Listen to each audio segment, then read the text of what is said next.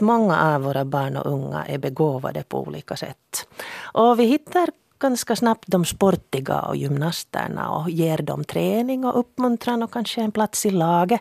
Och ibland kanske vi pushar på dem lite för mycket så att de känner en press istället för glädje för sin begåvning. Och sen har vi till exempel inom tredje sektorn och också inom skolor en nos för de konstnärliga. De får då gå till exempel på bildskola eller på ett musikinstitut, musikklasser. Men hur är det med de intellektuellt begåvade? Språkgenierna, matematikerna, historikerna, filosoferna. Fångar vi upp dem? Och nu tänker jag speciellt på skolan. Föräldrar har ju ofta en sån här känsla för att ett barn verkar vara speciellt begåvad inom något område. Men skolan är ju menad att vara för alla. Och eh, det finns kanske inte alltid resurser att ta hand om de barnen som har en speciell begåvning där på det sättet som de kanske skulle vara förtjänade. Det här är en provokativ fråga. Den som kommer att svara på den här frågan här tillsammans med mig i den här timmen eller diskutera den är Christer Holmlund som är förbundsordförande för finlandssvenska lärarförbund och sen Camilla Svens Liavåg. Hon är speciallärare och håller bland annat kurser inom Öppna universitetet om specialbegåvade barn. Det här om en alldeles liten stund. Vi ska ringa upp Camilla nämligen. Hon befinner sig i Vasa. Men fundera lite själv på det här. Har du någonsin tänkt på det? att Går det att prata om att en del barn är jätteintelligenta och borde få stöd? Eller är det lite sådär tabu? Du lyssnar på Yle Vega. Yle Vega. God morgon. Hur är vädret i Vasa? Mulet och trist och regnigt. Okej.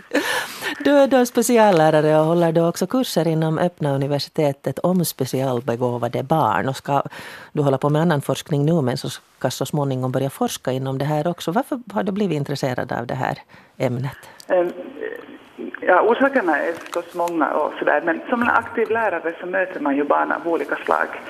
Och genom åren har jag mött elever som har förvånat mig och på något sätt gått ut över det vanliga och resonerat på annat sätt och tänkt på annat sätt och där man märker att de har ett behov av någonting som vi inte riktigt levererar inom skolan. Och då tänkte jag att då måste man ju läsa in sig på det och lära sig vad det handlar om. Och, och då öppnar sig en helt ny värld som jag måste säga att har varit otroligt fascinerande att få dyka ner i. Och det handlar om särskilt begåvade barn som, som har väldigt specifika behov som vi kanske inte alltid riktigt känner till. Mm. Jag hittade här en, en um, powerpoint, både den som du har skrivit och gjort och sen en annan. Och, och det som jag funderar på, på finska så talar de om lahjakkuuden määrittely. Att det inte finns någon sån här allmänt accepterad eller utbredd uh, definition på begåvning, specialbegåvning. Och du skriver också då om, om karaktäristika. Hur känner man igen en elev som är, har en specialbegåvning inom något av de här ska vi säga, läsämnena? Ja, alltså det som finns, det finns en massa olika definitioner. Olika forskare har olika definitioner och, och det där blir ju en djungel som är svår att förhålla sig till om man tänker att man är aktiv lärare. Att det skulle vara väldigt skönt om det kunde finnas en. Att man kunde titta på den och säga att okej, okay, du fyller alla kriterier, då är du särskilt begåvad. Men det finns vissa gemensamma sån här karaktärsdrag eller karaktäristika som man kanske kan titta på. Och det som kanske slår en först när man börjar träffa dem, det är en sån här intensiv nyfikenhet. Det finns ett enormt sug efter kunskap och vetande och man vill veta mer och mer och mer och det kan folk som bor med småbarn i varför-åldern så kan liksom tänka att, att de, de, de hela tiden frågar varför det, varför det, vad är det? Att det är som att det ligger på under hela ens liv att en ny kunskap leder till ständigt nya frågor som igen behöver fyllas med nya svar. Så det där suget efter kunskap, det är en sån där sak som man ofta ser. Sen har det ett väldigt snabbt inlärningstempo. Man behöver inte hålla på och repetera och gå igenom många gånger och, och liksom öva sig på att bli duktig inom ett område, utan det går ofta väldigt snabbt. Och här kommer ju gärna en frustration i skolan i och med att skolans, hela vårt utbildningssystem bygger på repetition. Att man kommer tillbaka och så kommer man tillbaka och så bygger man på med lite mera. Då går det lite långsamt tycker många, särskilt begåvade. Sen är de väldigt bra på att minnas eh, det som man har lärt sig. Att det, det sitter liksom väldigt bra i skallen och behöver inte heller liksom för den delen upprepas eller repeteras speciellt mycket utan att det man har lärt sig det minns man och då blir det ganska irriterande att gå igenom samma saker igen. Att var, varför säger du det? Du har redan sagt det du sa i fjol att. Och så kan du också citera en ganska ordagrant vad man sa. Också sånt som kanske inte var så smart som man sa. Så det kan vara lite jobbigt. Sen finns där en, en eh, känslighet och en kreativitet som, som eh, många Alltså den här känsligheten kan beröra eller utgå från en väldigt stark empati där man känner väldigt starkt för andra och för det som händer en själv. Och väldigt medveten om hur, hur, hur som, vad som händer i världen. Hur kan man tillåta att det får pågå krig i Syrien till exempel när man vet att det inte är bra och så där. Det kan gälla liksom en själv och det kan gälla det stora. Och så finns det ofta en väldigt skön humor så att om man är lärare och har en elev som i gruppen som skrattar åt sånt som ingen annan skrattar åt så är det antagligen någon som ligger i, åt det här hållet. Så det är nu de där stora dragen. Sen finns det många olika variationer och det finns ju olika sammansättningar hos olika barn så det kan ju se helt olika ut. Men, men eftersom definitionen inte finns, definitionen med stort D, den som alla kan gå efter, så behöver man veta vad man ska titta efter hos, som personlighetsdrag eller karaktäristika för att få en aning om att okej, okay, här kanske jag har ett barn eller en ungdom som, som har särskild begåvning och som skulle behöva få någonting mera. Mm. Jag läste att i, i den finska grundlagen så sägs det att varje barn ska tryggas likvärda möjligheter att få um, utbildning eller ut, vad heter det, opetusta. Undervisning. Undervisning enligt sina um, förmågor och möjligheter och specialbehov. Christer Holmlund, um, hur väl förverkligas det här i skolan? Jag menar, vi är väl ganska vana att tänka att specialundervisning gäller de barn som behöver extra hjälp. Det finns ju många utmaningar här i samhället och, och, och liksom många saker som är skrivna i lagar som är väldigt svårt att förverkliga. Jag kan tänka mig att inom social och hälsovården så har vi samma utmaning över att vi ska kunna ge det bästa åt varje enskild medborgare i samhället. Och varför skulle inte det här liksom återspeglas i skolan? Att vi är inte där, att våra skrivningar eh, i olika styrdokument och lagar är kanske mera förpliktigande än vad, vad de som jobbar inom branschen lyckas, lyckas förverkliga. Och, och när jag lyssnade på, på Camilla här nu tidigare så sa hon att att det är svårt att definiera vilket det är då. Och nu har vi ju då, om man tänker på, på utbildning och undervisning, så har vi ju då eh, gjort ganska styrande skrivningar gällande behov i, med elever i behov av stöd och då tänker man oftast på, på de som kanske har någon typ av inlärningssvårigheter och, och där finns ju liksom utredningsmöjligheter på den sidan. Men det finns inte inskrivet i, i våra läroplansgrunder hur vi ska ta itu med, med, med begåvade äh, elever och, och det är kanske är någonting som vi, ja, de som bestämmer borde fundera över att ska vi göra något åt det. Mm. Jag skulle också vilja fundera på... Får in här? Ja. Uh, I våra nya gällande läroplansgrunder så finns faktiskt skrivning där man till och med explicit nämner särskild begåvning. Så att lite har man nog tänkt att så det finns något som kallas för årskurslös, årskurslösa studier och där kan man möta barn som redan har kunskapen som ska gås igenom i årskursen. Så att, att där finns nog en möjlighet, vi kanske kan komma tillbaka till den senare. Vi, vi pratar ju om möjligheter här nu men, men, men det var så, det som jag tänkte, som jag avsåg med det som jag sa var ju det frågan om att, att vi, eh, vi, vi testar ju, eller vi liksom har pedagogiska utredningar gällande det de svaga. Det finns många skrivningar i läroplansgrunden som vi skulle kunna utveckla och, och, och, om vi skulle kunna följa allt det som finns skrivet där, så då skulle vi leva i de, i de bästa världarna. Men vi måste utveckla liksom alla områden och även det här årskurslösa som Camilla lyfter fram. Mm. Jag skulle ändå vilja komma till den här definitionen. Alltså, jag tänker på, är det en skillnad mellan, mellan duktig och specialbegåvad? Eh, det är definitivt en skillnad mellan det och den kan vara i brist på kunnande eller i brist på erfarenhet kring särskilt begåvade elever så tror man lätt att det är de duktiga som är de särskilt begåvade.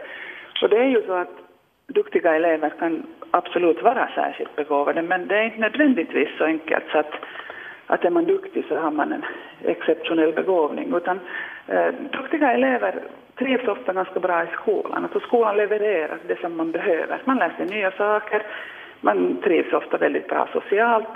Man har liksom en, en plattform där man är trygg, där man kan lära sig. Lärarna levererar. Egentligen är förutsättningarna väldigt goda. Och de barnen som är duktiga i skolan, de kan ju gå väldigt långt. Alltså det handlar inte om det att, att det skulle finnas en begränsning liksom, i möjligheter framåt efter skoltid. Men det är ofta så att, att duktiga elever liksom gör som man lär sig. Så lär sig enligt modell. Så här gör man det här, okej, okay, och så övar man och så kan man det. Medan de som har då en, en särskild begåvning ofta redan kan det som gås igenom eh, och vill resonera runt omkring, ställa större frågor, är mer liksom komplexa i sin tankevärld. Och, och där levererar skolan inte, eller den traditionella undervisningen inte nödvändigtvis riktigt det man skulle behöva och det man tycker om. Så det, det betyder att, att eh, man tycker om lärande, men att skolan nödvändigtvis inte förknippas med lärande. Utan där finns en, en sån här, det finns i mång, mycket litteratur kring särskild begåvning så kommer det upp en sån här tabell, det är en, en sydafrikansk forskare som som har gjort den i grunden och den finns i olika varianter där man liksom gör en stapel att det här är det typiska för de duktiga eleverna och det här är det typiska för de, typiska för de särbegåvade och hur skiljer de sig från varandra. Så att, den är ju alltid förenklad förstås, men om man tänker att, att de duktiga eleverna eh, räcker upp handen och svarar på frågorna, de kan svara på frågorna, så är det då de särskilt begåvade som ställer frågorna. Att man har den där nyfikenheten som gör att man måste liksom veta mera och det kan mycket väl hända att de särskilt begåvade eleverna sysslar med helt andra saker i skolan än med det som man förväntar sig att de ska göra. Och det kan vara ganska frustrerande för en lärare eftersom det ser ju ut som att ungen inte följer med eller att man kanske till och med stör eller förstör för någon annan. Så att därför där finns en intensitet och en sån här komplexitet hos de särskilt begåvade som, som man inte hittar hos de duktiga eleverna. Vad säger du, Christer? Jag håller helt med Camilla att, att, att vi kanske har, har ett, ett, eh, en diskussion som vi borde föras gällande den definieringen som hon sa tidigare för att, att det här duktiga så känner man ju igen. Men sen då att, att det är hög, högt begåvade, hur vi skulle kunna få dem bättre fram och det här är kanske en, en sak som man borde också ha fortbildning kring i skolan för lärare. Men det finns så många andra saker men, men, men det här kunnandet borde, borde finnas på, på varje skola. Jag säger att, att man inte direkt ska liksom försöka svälja hela biten, men det borde finnas lärare som, som kan ta det här som sin del av fortbildning. Och sen så kan någon annan plocka någon annan del så att det finns ett kunnande på skolan för att känna igen den här skillnaden. För det här är ju kanske en, det som Camilla säger så känns rätt självklart nu när hon berättar det för det. Men inte hade jag tänkt på det något djupare före vi diskuterade med Camilla här och jag, och jag läste den här hennes eh, presentation. Så då, då fick jag, det blev en, en helt en sån aha-upplevelse helt enkelt. Mm. Jag funderar på, jag läste en, en annan från Lärarförbundet som, som blev intervjuad och han talade om den här oerhörda resursbristen för lärarna. Att, att det lika som inom alla andra områden så har det kommit en hel massa pappersarbete till som tar väldigt mycket tid med särskilda undervisningsplaner och funderingar kring varje enskild elev. Hinner man med ytterligare ett krav? Jag menar, de här kraven finns ju i styrdokumenten så det, det skulle ju gälla som Camilla säger att leverera. Men det som sagt så det finns inte resurser. Och jag tror att, att lärare känner igen så där generellt sett. Jag har varit ute på skolturné här så jag har rest runt i svensk Finland, varit inne i klasser, följt med undervisning, varit del av undervisning. Och när jag diskuterar med lärarna så, så ser de den här problematiken men de tycker att de saknar verktyg. Och då kanske vi borde fundera över att, att Eh, ska vi se på något annat sätt att ordna den där undervisningen? Behöver vi ha mera, vad ska vi säga, någon typ av, av parallellundervisning eller undervisning där vi har två lärare i en, i en grupp som kanske är lite större än den enskilda gruppen så att man skulle kunna ha lättare att differentiera den där undervisningen utgående från de enskilda elevernas behov som finns där i klassen. Så det här är ju en, en sak, men, men det kräver resurser. Alltså det är självklart att det kräver resurser. Det kräver kunnande, men det kräver resurser. Eh, jag tror inte att det är brist på engagemanget. Varför ska vi plocka upp dem? Då vi pratar om att vi har lätt att plocka upp begåvningar inom andra områden. Vi får fotbollsstjärnor i skolan och vi får unga som vinner sångtävlingar och liknande. Men de här intellektuellt begåvade barnen, Camilla Svens Liavåg och Christer Holmlund, varför, varför ska vi lära de här barnen då speciellt mycket? Eh, de är ju en enorm resurs. Alltså, man, kan, man kan se på det på tre nivåer och börjar vi med den stora nivån så är det ju en samhällsnivå vi utgår från. Och, och då kan man ju tänka att landet har inte råd att missa sin, sina exceptionella begåvningar. Att det är de som ska kunna föra landet framåt och utveckla nya, nya möjligheter för att det ska gå bra för Finland. Att en, en sån diskussionsnivå finns alltid inne i det här, i de länder där man politiskt lyfter frågan. Eh, sen finns det en sån här mera idealistisk nivå där man tänker att, att det är de här som ska frälsa världen. Att, att det är de som har begåvningen, kreativiteten att tänka utanför boxen som då ska hitta de nya medicinerna för att bota cancer till exempel eller hitta lösningar på miljöproblematiken som vi lever med. Att, att en sån där mera idealistiskt inriktad nivå. Och sen finns det ju en individnivå naturligtvis och det, där rör vi oss inom skolan. Och då finns det nog all orsak att, att leverera det som våra styrdokument ger oss i uppdrag att leverera, det vill säga att var och en ska få växa och lära sig. För att de barnen som är särskilt begåvade eh, lär sig ofta väldigt snabbt och, och det stoff och det som vi går igenom inom grundläggande utbildningen är ofta för dem ganska som basic. Att det, innehåller, det innehåller inte någonting som skulle utmana dem på något sätt. Det, det betyder att man kan som surfa genom skolan ganska okej. Okay klarar klara sig med helt fina betyg så att det ser ut som att allt går jättebra. Men man lär sig aldrig att möta motstånd. Man lär sig aldrig en studieteknik som man sen kommer att behöva om man ska fortsätta med högre studier. Och plötsligt sitter man där och vet inte hur man ska ta sig an det hela.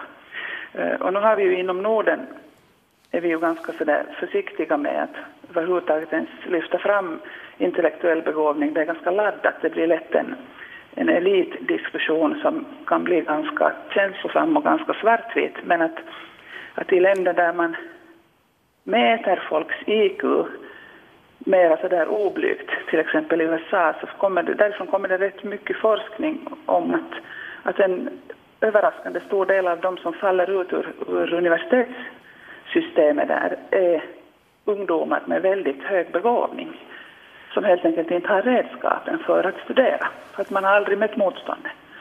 Och den rätten måste vi ju ändå ha, kunna liksom ge åt alla barn, att man kan få möta motstånd, man kan få lära sig att hantera misslyckanden och man kan få lära sig nya saker. Mm.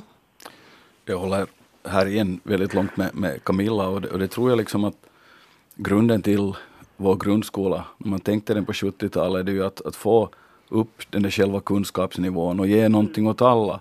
Och då tänkte man mer att man, man skulle höja den och, och forma alla till, till någon typ av en, en ja, man nu kallar det sådär medelmåtta kanske eller något liknande, som nu kanske är ett, ett begrepp som inte man ska använda i dagens värld mera, men, men det där själva tänket, jag hittar på något bättre ord att tänka. Men, men här då kan vi kanske då inte applicera eller ta de sätt och metoder som man har i USA. Så jag tycker att vi borde forska kring det här årskurslösa. Hur passar det kring våra styrdokument? Hur kan vi identifiera dem och vad kan vi ge åt de som är högpresterande, hög, högbegåvade barnen? För vi borde kunna se den där för att precis som Camilla sa så är det ju kanske där som vi har en, en potential som vi borde kunna utnyttja bättre som land om jag tänker på den här liksom, samhällsnivån. Nå, vad behöver då de här barnen? Du var lite inne på det redan det här med att behöva lära sig möta motgångar och, och, och lära sig studieteknik Camilla. Men, men vad, behöver, vad, vad är den individuella barnets, ungdomens behov? Mm, det är ju förstås som med alla barn väldigt individuellt och olika eftersom de är unika och begåvningar kan ju finnas inom så många olika områden. Så att, att något sådant allmänt generellt svar som gäller alla är ju svårt att ge. Men men det som man behöver är att, att det överhuvudtaget finns en förståelse för hur man fungerar om man är särskilt begåvad. Och, och, där finns en stor kunskapsbrist och det var ju Christer inne på tidigare att vi måste ha kunskapen in i skolorna kring det här. Att man vet inte riktigt vad det är man ska titta efter och det florerar en massa myter om att smarta barn klarar sig själva och man behöver inte så mycket och du har redan fått så mycket så du kan inte behöva något mera. Så att, men man behöver liksom dels få fylla på det intellektuella naturligtvis, att få lära sig att möta det motstånd, att få tugga hårt ibland, att få arbeta hårt. Men man behöver också li, i lika hög grad stöd med att utvecklas emotionellt och socialt. För det är ofta svårt på, på de planen eftersom man inte har tillgång till nödvändigtvis att möta andra likasinnade, andra som fungerar som jag. Så det leder lätt till att man får en, en känsla av att någonting är annorlunda med mig, jag är inte som de andra, men jag är annorlunda på ett sätt som ingen pratar om. Alltså så måste det vara något fel på mig, att det är någonting med mig som skulle behöva fixas. Och, och, och, här behövs det mycket kunnande i hur ska vi stödja. Det är inte bara lärarna utan hela elevvårdssystemet behöver också ha kunskap om de här barnen. Så, men sen vad, vad varje individ behöver, det är ju då måste man gå till varje individ. Och sen vill jag bara replikera till Christer att min avsikt är ju verkligen inte att vi ska gå över till något system som man, som man har i USA, men att, att öka kunskapen behövs. Och, och det som finns av möjligheter hos oss, det är ju det som vår läroplan, våra läroplanskunder nu lyfter fram väldigt starkt, nämligen att differentiera undervisningen. Och det står uttryckligen att det är differentiering som ska styra valet av arbetssätt. Och där finns utrymme för alla. Mm. Ja, den här emotionella biten är ju, är ju kanske det som Camilla sa, som, är, som kanske är den svåraste biten för skolan. Vi pratar om skolan som helhet, jag tänker på hela elevvårdande personalen och lärarna. Och som borde också lösas. Samtidigt så har vi en, en, nog en stor utmaning i dagens läge med det att vi pratar i dagens läge om lärstigar om man ska utgå från den enskilda elevens behov. Och eh, vi undervisar barnen fortfarande i grupp och, och det är kanske här som jag, som, åtminstone det lärare jag har pratat med så uttrycker sig att, att de upplever att det räcker till riktigt, att man borde hinna med så mycket. Och då är det, om du, när du undervisar eller handleder en elev, så det är alltid någon annan som får vänta på turen. Och redan att, att, att diskutera kring det här, hur kan vi lösa det? Och det kräver att vi har, har liksom en annan struktur på undervisning, vi har en annan struktur på gruppen. Att, att vi har politiker tyvärr, jag hoppas att vi väljer yngre politiker in i kommunala eh, beslutsfattande organ som inte har varit med om att de har varit 40 elever och det fungerar, se nu hur bra jag blev. Och det är det här tänket som vi måste bort från och tänka att, att då, då tänkte vi på ett 70-talstänk. Nu lever vi, vi snart inne i, i 2020 och då har samhället utvecklats, synen på undervisning, synen på, på hur vi ska bemöta varje elev har, har liksom utvecklats till det bättre och då kan inte vi spegla eh, dagens skola till det som vi har upplevt när vi själv gick där. Det där... Jag håller helt med dig där Christer, om jag bara får inflika. Ja. Att, att, att, det blir ju lätt att skolan på något sätt reproducerar det som man eller att lärare, som lärare gör jag lätt så som jag själv hade det när jag blev elev. Eller så, så undervisar jag så som jag lär mig. För att det är ett sätt som jag vet att funka. Men det måste jag säga glädjande nu här med, med i kommunalvalstider med stora valdagen idag. Att åtminstone här i Vasa så har kommunal, alltså kandidater till, i kommunalvalet är intresserade av att komma ut till skolorna och titta och följa med och, och också ställa frågor och höra hur lärarna har det. Och jag tror att det behövs en större dialog. Att kanske vi också, vi som jobbar som aktiva lärare, behöver vara bättre på att, att visa att, att okej, okay, de här sparkraven som kommer på kommunal nivå slår ut så här i våra skolor. Att det innebär det här och det här. Att, att man inte bara sitter och muttrar i de egna leden utan att faktiskt försöka påverka aktivt. Och sen gäller det att välja rätt politiker, som, som i alla fall. Mm. Mm. En bra uppmaning att gå och rösta. Jag vill ändå ja, komma absolut. tillbaka till det här med, med, vad barnen behöver och liksom riskerna då finns. Du var inne på uh, här, ni har pratat om det här att, att uh, särbegåvade barn kan bli stökiga. Och, och då ja. kan de ju rätt lätt hamna hos psykologen. Finns det en psykologisk, finns det inom, inom elevvården överlag en kunskap om det här att elev, en elev som beter sig dåligt ändå kan vara väldigt intelligent? Det är ju intressant, det är en jättebra fråga för att vi, vi är vana att titta efter, eller vissa typer av beteenden i våra klassrum leder till oro. Och då är det ju till exempel stökigheten sådan. Sådana som vankar runt omkring, som verkar väldigt rastlösa, som inte får någonting gjort, inte kommer igång med sitt jobb. Då börjar man lätt som lärare tänka i sådana här bokstavskombinationsriktningar eller så funderar man att det är någonting som inte stämmer här. Så skickar vi barnet på utredning. Och i bästa fall har skolpsykologen möjlighet att ta emot och att utreda då eventuella koncentrationssvårigheter eller vad det nu sen kan vara. Men det finns ett problem och det är lite samma problem som hos, i, i lärarkåren generellt. Att I våra utbildningar så har det inte ingått som, som tema eller som del detta med särskild begåvning. Och det gäller samma, detsamma gäller tyvärr hos psykologerna. Så det kan hända, det, risken är när man, när man tittar på Eh, just sådant här beteende som ser ut som att det liknar någonting annat som, är, som kan då liksom landa i någon slags neuropsykiatrisk eh, diagnos. ADHD, Asperger, autismspektrum överhuvudtaget. Den typen av, av diagnoser.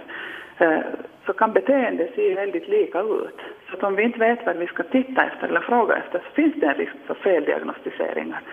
Där man kanske kommer hem med medicin för att lugna ner sitt livliga intellekt i värsta fall. Nu kan jag inte säga hur stor omfattning det här sker här i vårt land. Det finns ingen forskning som jag har sett i alla fall på det. Men, men internationell forskning visar att, att så här tyvärr sker lite för ofta. Ja. ja. Det, det, det, det är som, jag tror att den stora risken om vi kan stimulera den är det som Camilla sa här tidigare, det här risken för dropout.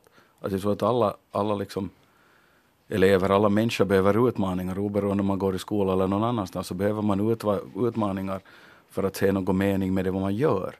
Och här har väl skolan en, stor diskussion. Och det som, jag tror att Camilla och jag är utbildade till lärare ungefär under samma tid. Så jag håller helt med att, att inte diskuterar vi det här på den tiden. Att, att vi har nog mera koncentrerat oss på att, att, att stödja, störa mer och, och, identifiera elever som har någon typ av, av inlärningssvårigheter, att, även i utbildningen. Och sen en omvänd risk. Ja. Förlåt att vi har många, många unga studerande, alltså blivande lärare nu som, som deltar i kurser just kring, det finns en, en kurs inom öppna universitetet som heter begåvade barn och, och de säger detsamma som du säger Christer om vår studietid, att, att inte ingår det nu heller, utan det är en frivillig kurs som du går om du har möjlighet och lust och intresse. Mm. Jag tänker på en omvänd problematik. Vi var inne på skolsystemet i USA och jag har också via släktingar stiftat bekantskap med skolsystemet i till exempel uh, brittiska skolan eller, eller uh, internationella skolor, traditionella skolor.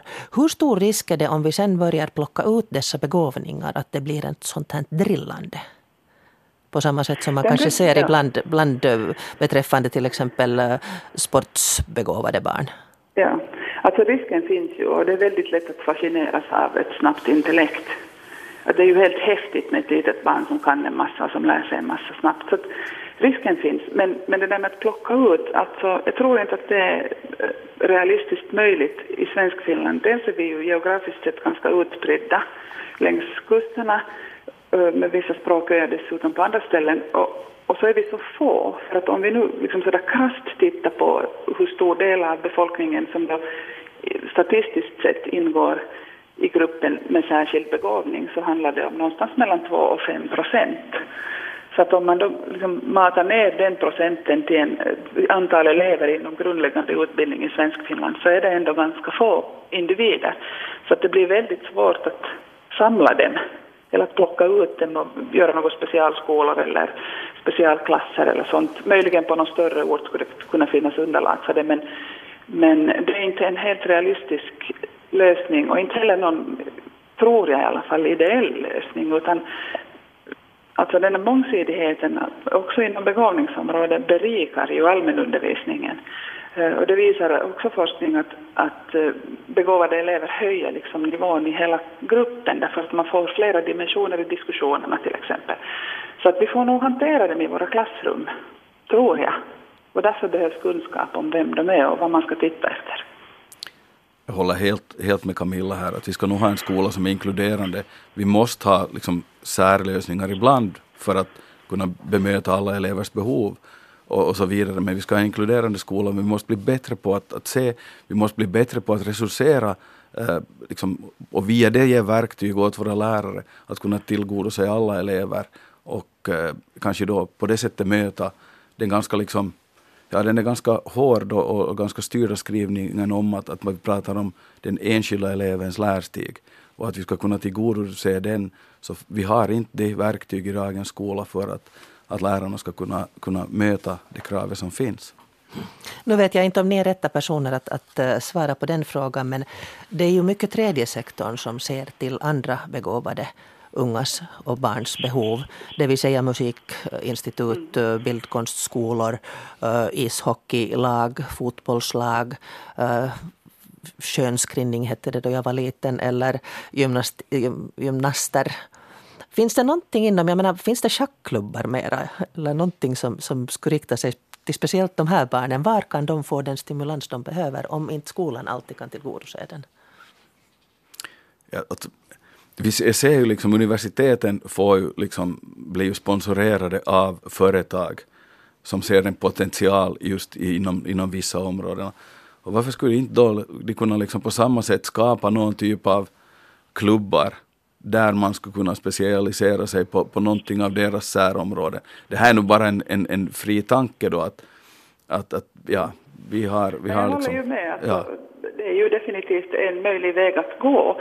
Eh, och det finns ju i viss mån säkert klubbar. Det, det varierar lokalt väldigt mycket. beror på vad det finns för vuxna runt omkring och vilka intressen som finns i, i nejderna och bland eldsjälarna. Så den möjligheten finns ju. Men det finns en utmaning som jag ändå vill liksom lyfta fram och det är att, att eh, om man är särskilt begåvad inom de akademiska ämnena, språk, naturvetenskaper, samhällsorienterade ämnen, eh, så, så den begåvningen är ju ingenting som man kopplar på på eftermiddagen när skoldagen är slut, utan den har man ju med sig hela tiden. Så det behöver finnas Alltså det kan mycket väl finnas i, som fritidsaktiviteter och det behöver finnas mera, men det måste också finnas i skolan. Så att, att det, liksom, det behöver finnas en balans av bägge. Där tror jag att man måste vara, vara liksom noga med att inte skyffla ut det till eftermiddag. På tisdag eftermiddag kan du få vara lite smart i schackklubben. Utan det måste finnas ett utrymme för det också inom andra, alltså inom den, skolans vardag.